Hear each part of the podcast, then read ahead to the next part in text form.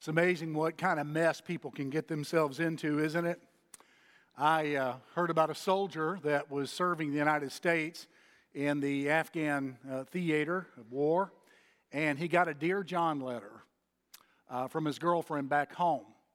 And to add insult to injury, she had in her Dear John letter, uh, by the way, please send to me the picture I gave you so I can use it to announce my new engagement in the county paper. Well, it just devastated him. His uh, army buddies in his barracks went throughout the barracks and a few others and uh, asked uh, other soldiers to donate a picture of their girlfriends. And they put them in a box and told him to write a note to her and said, Please take your picture from among these and return the rest, because for the life of me, I can't remember who you are.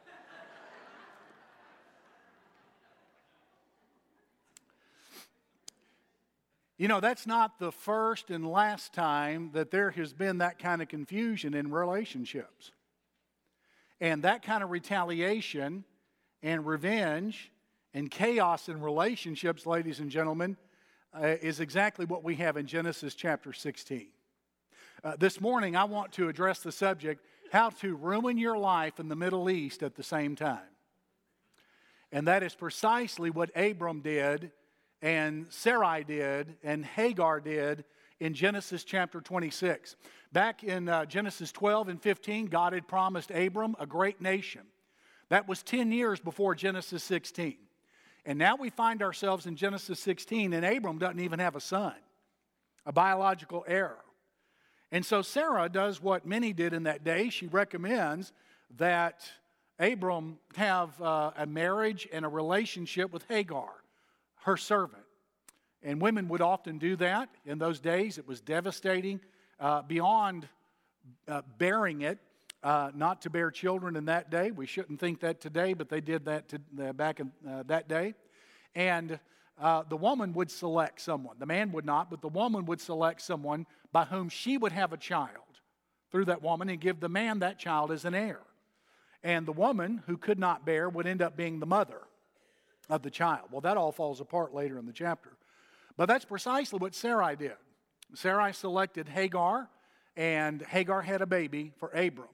And about the time she discovered that she was expecting, she began to look down her nose at Sarai. Now, who in the world told her to do that? I don't know. That was nuts. But she did. She got, she got uppity because she could have a child and Sarai couldn't.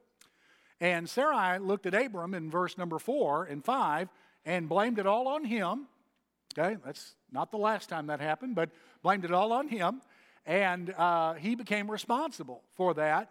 And she mistreated Hagar, and Hagar fled into the wilderness and it was in that time that God met her with a powerful word of grace.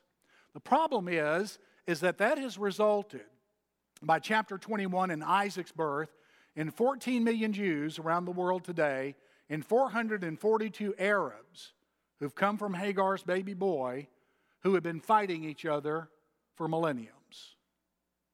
Abram really damaged his own life in the Middle East and has occupied the attention of the world with just that one compromise. Just one. And that's what we find beginning in Genesis chapter 16. And I want you to join there with me and read beginning in verse number 1. Now, Sarai, Abram's wife, had borne him no children, and she had an Egyptian maidservant whose name was Hagar. So Sarai said to Abram, See now, the Lord has restrained me from bearing children. Please go into my maid, and perhaps I shall obtain children by her. And Abram heeded the voice of Sarai. And Sarai, Abram's wife, took Hagar, her maid, the Egyptian, and gave her to her husband Abram to be his wife, after Abram had dwelt ten years in the land of Canaan. So he went into Hagar, and she conceived. And when she saw that she had conceived, her mistress became despised in her eyes. Then Sarai said to Abram, My wrong be upon you. I gave you my maid into your embrace, and when she saw that she had conceived, I became despised in her eyes. And then some of the biggest sounding spiritual nonsense ever uttered. The Lord judged between you and me. Now, He was going to, but she got super spiritual after her foolish compromise and didn't before. She's not the last one to do that. So Abram said to Sarai, Indeed, your maid is in your hand. Do to her as you pleased. And when Sarai dealt harshly with her, she fled from her presence. Fled from her presence. Here's what you've got in this conflict Sarai attacks, Abram withdraws, and Hagar flees. And that's oftentimes the way people deal with conflict. Because of Abram's and Sarai's and Hagar's compromise, the world has had untold misery and death and ruin visited on just about a weekly basis somewhere because of this one compromise. May I say to you, it is never permissible or wise to compromise the Word of God. You can avoid an awful lot of misery, by the way, and you can secure an awful lot of blessing by dismissing and restraining yourself from compromise and pursuing a life of obedience to God. And that's what the text is tailored to teach us this uh, morning. Well, how, do, how in the world then do I avoid compromise? How do I avoid ruining my life in the whole Middle East, or at least Northeast Georgia, with over the generations, with just one decision of compromise? How, how can I avoid that? Restrain myself and instead secure a life of blessing? Well, there's several things, truths that rise from the text. And the first one happens to be uh, this one We enter compromise for persuasive reasons. Oh, there's some persuasive reasons found here in the text. There are religious reasons. Back in chapter 15, verse 4 through 6, uh, God had told Abram and reiterated to him, which he did six times in Abram's life, you're going to have a son, and someone from your own body is going to be your son, and I'm going to send him in that way. So Abram's had a encounter with God, but what Abram has done is that Abram has taken this promise and he has stretched it to satisfy Sarai's vanity and her impatience with God. You know, a lot of people do that with religion.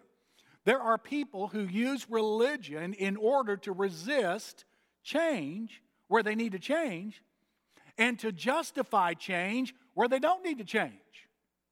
That's precisely what happens so often. Sometimes religion can be entirely misused because people end up misunderstanding the Word of God. And let me just tell you what happens so often. Here's generally what happens somebody will say, Well, I prayed about it. Uh, they didn't study the Word, but somehow this prayer experience eliminates any need to look into the Word of God. Oh, it's amazing what people will do thinking they prayed about it. Now, their pastor and their staff, uh, their family, the Holy Spirit within says, knock it off. But let me tell you what they do. They decide what they're going to do and they try to justify it with a layer of prayer, is precisely what happens. And, and, and here's what uh, they expect the pastor to do when they ask him. I had this happen a few months ago, by the way, uh, by someone who's left the area. But um, uh, uh, I, I, was asked, Is this a good decision that I'm making? And um, uh, I, I, was really concerned about it. And, and the remark was, Well, well I prayed about it. And my, my thought was, Well, wait a minute, hold on just a minute. I, I'm supposed to take all my theological education and set that aside because you prayed about it. I'm supposed to take all my ministry experience on staffs and with people since 1985 and, and set that aside because you prayed about it. And I'm supposed to take my prayer time every day that, that I've been trying to be real robust in and set that aside because you, you prayed a few moments about it. And I'm supposed to take my personal Bible study, not just my sermon Bible study, but my personal Bible study and set that aside because you prayed about it. And, and then I'm supposed to take, I'm supposed to take the 20 hours I spend in sermon preparation every week and, and set that aside because you prayed about it. Do you see how outrageous that is? Now, truth is, a pastor can still be wrong. But, ladies and gentlemen, just because we've already made up our minds to do something, you've got to understand no foolish decision will ever become wise because we prayed about it. Foolishness and disobedience to the Word of God is still foolishness and disobedience, no matter how many spiritual exercises we go through to justify it. Oh my goodness, how many foolish marriages have begun with the same justification? And how many foolish financial decisions we have seen that have begun with the same justification? Uh, listen, in churches and among Christians, just about every foolish decision has been prayed about. Because we use oftentimes religion as a covering to do what we've already decided to do. Instead of coming before God and saying, God, I, I really want to do this, but I got to be honest with you. I'm not sure it's the right thing. And so I'm going to surrender it. I'm going to look for confirmation or rejection in your word and with wise counsel, is precisely what I'm going to do, oh God. So we enter compromise for persuasive religious reasons and marital reasons. You see, Abram's wife was behind this in verse 1. She had an Egyptian maidservant whose name was Hagar. So Sarai said to Hagar, Take her and have a child by her in verse 2. So his wife was in favor of it. There are many commentators who think that what uh, Moses is trying to do here is to display a second Garden of Eden. So there are marital reasons. Then there are social reasons. Uh, in that day, it was pretty common to do this. If a woman couldn't have a child, she would select someone and give her to her husband, and uh, the woman, the barren woman, would have a child by this woman, and that child would become her son, and his son, and that's oftentimes what they did, but that violates the pattern that God set in Genesis 1 and 2 with one man, one woman for life between Adam and Eve. And so there are cultural reasons. In other words, you have to understand there was no one in their culture or society disagreeing with their decision. In fact, there are probably a lot of folks standing around them in their culture and society, maybe even in their household, saying, Hey, that, that's smart, that's wise. So their culture and society was on the side of them. So, um, so there are good social reasons. Then there's some timing reasons. It had been 10 years since God made that promise to Abram, and they're having to wait. And what she doesn't realize is God's going to make them wait another 15 years. Romans 4 said, God only sent Isaac, the promised heir, after both their bodies were as good as dead. Now, Sarah's was. Now, Abram was not. He could still bear children, but he was, God was waiting for them to both get to the age where there was no human explanation for the conception and birth of Isaac. He was waiting for both of them to have a walker. That's what he's doing. Folks, let me say to you, listen to me carefully. Please, oh, please, oh, please, oh, please, in a million, million different ways. Compromise will always look reasonable. Compromise will always look persuasive, sensible, and rational. This is why we call it temptation. It will never appear as a boogeyman, it will never appear as a frightening thing. It will always appear as reasonable, rational, persuasive. It will sometimes appear to be compassionate. Compromise will. About marital and sexual issues and about um, financial issues. It will always appear to be beneficial. Every embezzler thought so. Every compromise of God's word will look like a temptation. However, sometimes in a carnal state, in a carnal world that is drifted from God, obedience to God will look foolish and rigid and outrageous and impractical and nonsensical and sometimes even mean. Now, that's no justification for being mean and obnoxious. Oh, no. But that's oftentimes what people will say about you whenever you decide you're going to be firm and not compromise and obey the word of God. In other words, compromise will not frighten you, it will relieve you. Compromise will not, uh, compromise will not repel you, it will entice you. And that is precisely what compromise of God's word does. Uh, that, that can be true not only with behavior issues, that can be true also about theology. Jesus Christ is the only way. Um, there's only one God. Salvation is by Jesus Christ and Christ alone, in repentance and faith, without regard for virtue or works, which are really a myth and fantasy on the part of the human race. Um, there is a heaven, and it is only for those who've repented and placed faith in Christ. Uh, there is a hell for all the rest.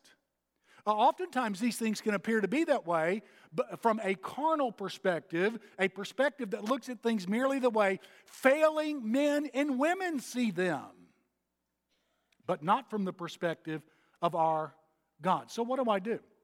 Just decide before it ever approaches you, before you're ever allured to compromise, that you're going to do the will of God no matter what the cost. Hey, by the way, you know what the will of God is? God's will is what you would do if you could see everything God sees. If you could know everything God knows, that's what you would do. That's God's will. The problem is we've got limited vision and we've got limited sight. But God does not. Uh, look, we don't know what's going to happen in the next year. We don't know what's going to happen in the next quarter. We don't know what's going to happen in the next month. We don't know what's going to happen in the next week. We don't know what's going to happen in the next day. We don't know what's going to happen tonight. We don't know what's going to happen in the next 60 seconds. So, why be so optimistic about compromise, especially when the God who does know the next year, month, week, and day does know? You see, if we knew everything that God knows, if we could see everything that God sees, we would choose His will every time. We don't see that, but God does. It is night to us, but, but it's light to Him. The darkness is not darkness to Him. It, in fact, it shines as bright as day according to Psalms 139 12. God sees it. God knows where He's going. God knows your future, every detail to, uh, uh, uh about it, and He guides you accordingly. Compromise them. We enter it for persuasive reasons. You got to understand that first truth and not be shocked and surprised when it is so manipulative and so mischievous when it approaches you. But there's a second thing. We not only enter compromise for persuasive reasons, but we experience compromise. We experience compromise as painful ruin. Oh, there's ruin all over the text. Beginning in verse 4, there's marital ruin. Hagar conceived, and when Hagar saw that she had conceived, Sarai became despised in her eyes. So there's conflict. This is the first marriage triangle in the entire Bible, and it's a very, very sad scene. Uh, there, there are, uh, there's malicious ruin as well. She became despised in her eyes. So, under the same roof, two women who desperately wanted children are battling each other, and they're battling each other over their status with Abram. And then there is misdirected ruin. Verse 5 Sarah said to Abraham, My wrong be upon you, which is an impossibility. I gave my maid into your embrace, and when she saw she conceived, I became despised in her eyes. The, Lord's ju- the Lord judged between uh, me and you. In other words, Sarai becomes really spiritual and hyper spiritual about it, like so many people do when they compromise. And they use God to justify their compromises and to relieve their consciences instead of coming clean before God. And so she misdirects the blame. And then there's male ruin. Verse 6. Look how Abram checks out in verse 6. He withdraws, he can't stand the tension. And he just abandons it. He says to Sarai, Indeed, your maid is in your hand do to her as you please.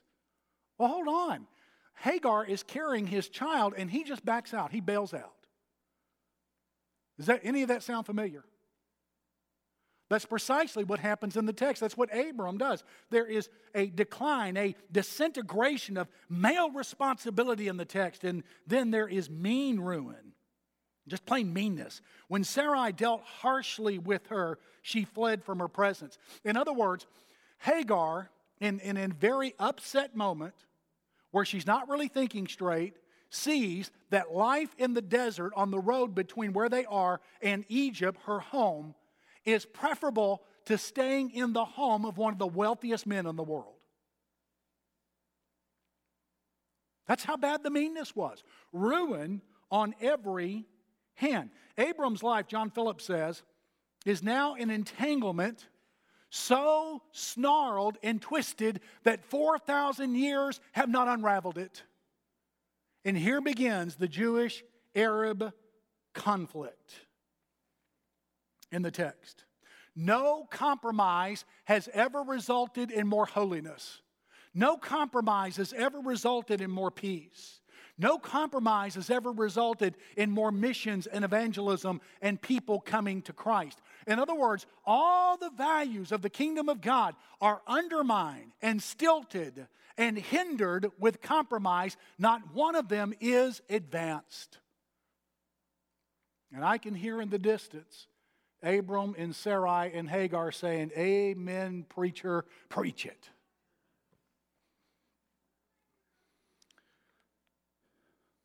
So you got to count the cost, and there will be a cost to compromise. But there's a third truth, and that is thank God, we exit compromise with perceptive remedies. God knows and sees. Oh, and there's a remarkable statement, a name given to God in verse 13. There's some who say this is the only time someone names God. Usually, God is naming himself in the text. Verse 13, uh, when we get there, we'll unveil that. God knows and God sees it all. He knows and sees uh, the distressed location of Hagar. Verses 7 and 8. Now the angel of the Lord found her by a spring of water in the wilderness, by the spring on the way to Shur. And he said, Hagar, Sarah's maid. Now he's about to ask a question, and he's not asking for information. He knows the answer to the question, but she doesn't. Where have you come from? Where did Hagar come from? One of the wealthiest homes on the planet. One of the safest homes on the planet. The previous chapter, uh, two chapters in chapter 14, Abram had just whipped four kings. And she's leaving that. So that's where she's come from. Where are you going? Well, I'm going back to my home in Egypt on this desert road as a new expectant mother where there is no water, there is no food, there is no protection from bandits and the elements and beasts. God knew where she was, but Hagar didn't. Hagar was in a mess, and God found her. Actually, the angel of the Lord found her, and it becomes clear that it's God Himself in verse number 10. Do you know who the angel of the Lord is? Angel can be translated messenger or word. In John 1, it calls Jesus the Word. In the beginning was the Word, the Word was with God, the Word was God. In the beginning was the messenger. In the beginning was the angel of the Lord. Jesus Christ makes a pre Bethlehem visit to Hagar, intervenes, and tries to take care of her. He knew where, listen, he found her in verse 7. He knows where she is. And friend, I've got to tell you, I don't know how you mess things up. I don't know, maybe you're messing up Northeast Georgia now. I don't know. But God can find you. No matter how deep you've buried yourself in a mess, God knows where you are. There's a great day of remedy coming because God sees your distressed location. But that's not all. He also sees the desperate need in verse 9. The angel of the Lord said to her, Return to your mistress and submit yourself under her hand. This desert road with little water, little food, amongst the wild beasts, even though it's taking you back to your home, is not preferable and better than the most wealthy and secure home in that region with Abram. God knew her desperate need and he sent her back. Now, this was counterintuitive, and what God is speaking to your heart today may be counterintuitive. It may appear to be unreasonable. It, it, may appear to be no fun. It may appear to be difficult. And everything within you is resisting the will of God. It may be counterintuitive, but if it's the word of the living God, do it anyway. God sees, God sees her distressed or her desperate need. And then God also sees her delightful future. Verse number 10. Look at this wonderful promise uh, much like the promise he made to Abram. The angel of the Lord, third mention of him, the angel of the Lord said to her, I will multiply your descendants exceedingly. Well, that's what he's told Abram back in chapter 12 and chapter 15. So, Hagar, I am going to bless you. This child that you have is a child of Abram.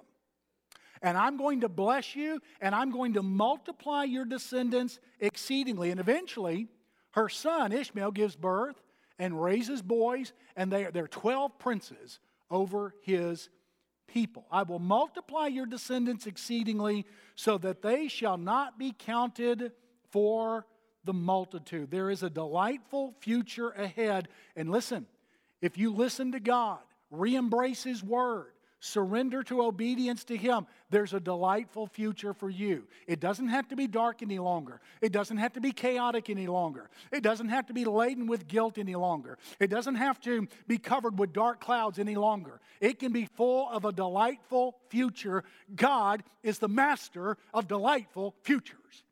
With any marriage, with any family, with any work, with any relationship, any neighborhood, any community, any section of a state, any nation, any world. God can do it with a delightful future. Oh, there's more. God offers her grace and a remedy, even though he sees her dangerous son. Now, verse 11 and 12 is not very complimentary of the baby boy that she's carrying. In fact, I had a dear colleague when I was at uh, Southwestern who was from Lebanon. His name was Dr. Tony Maalouf. He ran our Islamic studies program where we train missionaries to reach Muslim, reach Muslim peoples around the world. Funny thing about Tony is that he was from Lebanon but grew up in France. He spoke multiple languages and, and was uh, quite a, um, quite a uh, missionary and scholar. Uh, his bachelor's degree was in chemical engineering. So anytime he went through security, he got pulled off every time. It's exactly what happened to him. And he got patient with it, used it for an opportunity for ministry and witness. But uh, Tony said something to me that I thought um, of and remembered when I was reading verses 11 and 12. In a faculty meeting one day, I asked him, I said, Tony, why is it that there's just so much chaos among the Palestinians? Why can't they get their stuff together? Now, by the way, most of them have their stuff together in Israel. 90% of the tourism industry is made up of Palestinians, and they're sweet, lovely people. They're neutral, they consider themselves Israelis. But in the Gaza Strip, it's different. And I asked him, why can't they get their stuff together? He said, You have to understand about some of them. They never miss an opportunity to miss an opportunity.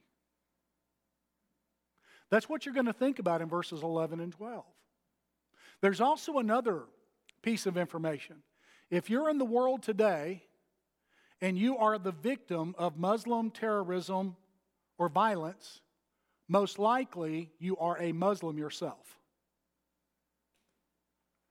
Most of the people who die at the hand of other Muslims are not Americans or Europeans or Christians.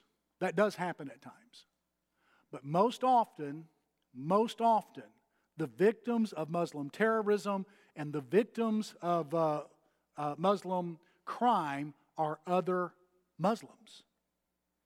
Because most of them are turned off by terrorism, and most of them are turned off terribly by some of the chaos that's going on, has been brought on their lands by Sharia law and extremism.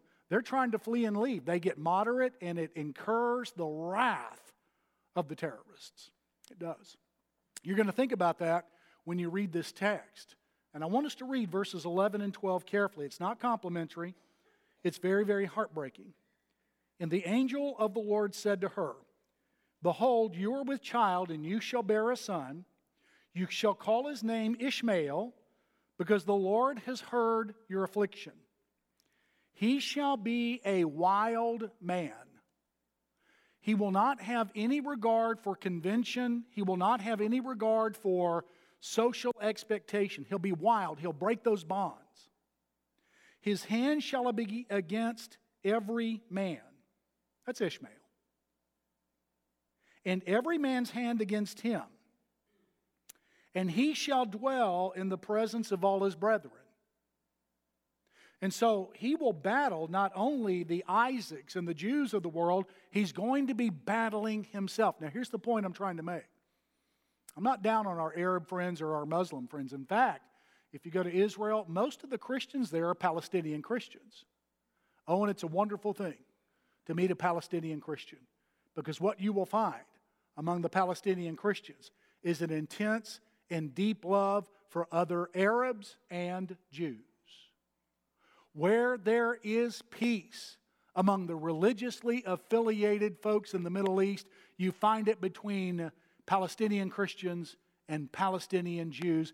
Jesus reigns there. So don't be down on these folks. But as far as Ishmael is concerned, in much of the history, or some of the history of his people, that's what you've got here. Now listen, what God has said here in the text is Abram or Hagar, the difficulty that you've experienced with Sarai is just the beginning. It's going to get worse. And yet, you know what? God offers her a remedy in grace. She's going to bring into a world a troubled young man, and God is offering her grace. You, you, say, How in the world could God do something like that? That question indicates a lack of understanding about the Christian faith. Ladies and gentlemen, listen to me. What, she is, what God is promising to Hagar in all the trouble that she's causing is precisely what God promises us despite all the trouble we're causing. Let me tell you something. When you came to Jesus Christ as Lord and Savior, do you know what happened? God saved you knowing all the trouble you would cause after that decision. And if you came to Christ as a child, most of the trouble you've been in came in afterwards. Most of you weren't running drugs across the Mexican border when you were six years old.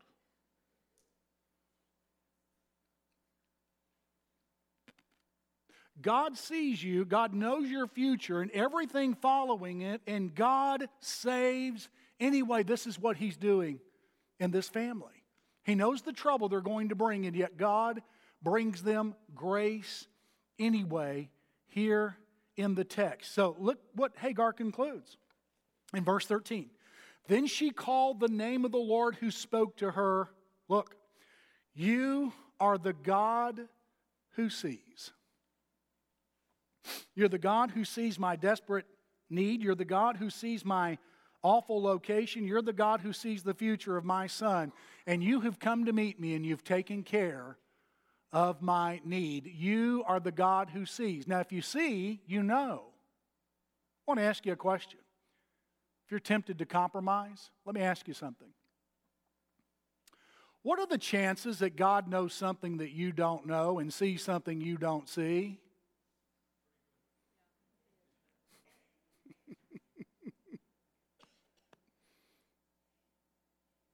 what are the chances that God sees the future better than you and I do?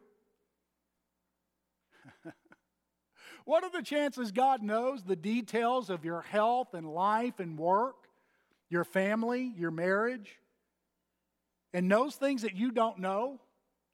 Oh, oh, oh what are the chances God knows your kids better than you do? hey, God acts out of omniscience. It means He knows everything, and because God knows everything, He is discouraging compromise and urging obedience upon His people because He knows. And he communicates that in his word. Well, when we come to the end of this chapter, there's no fixing this. There's no fixing it. And God still offers grace. There were some miners in the nation of Chile who had a problem that there was no fixing. They were 2,000 feet below the earth's surface and the mine collapsed. They couldn't get out. And so they ate a, a teaspoonful of tuna, had a sip of milk, and a small slice of canned peaches every other day for two months while they were stuck in this mine. No one had lived that long in a mine collapse like that for two months. No one knew what to expect about the oxygen level, about the ability to survive, the impact of the darkness, and, and on. They, they didn't know what to expect. Uh, all sorts of help was called in from around the world. NASA even got involved in rescuing these Chilean miners. They eventually dug a communication tunnel and then they dug through. And 2010, these Chilean miners, I believe it was March of 2010, come marching out of this tunnel from their 2,000 foot captivity,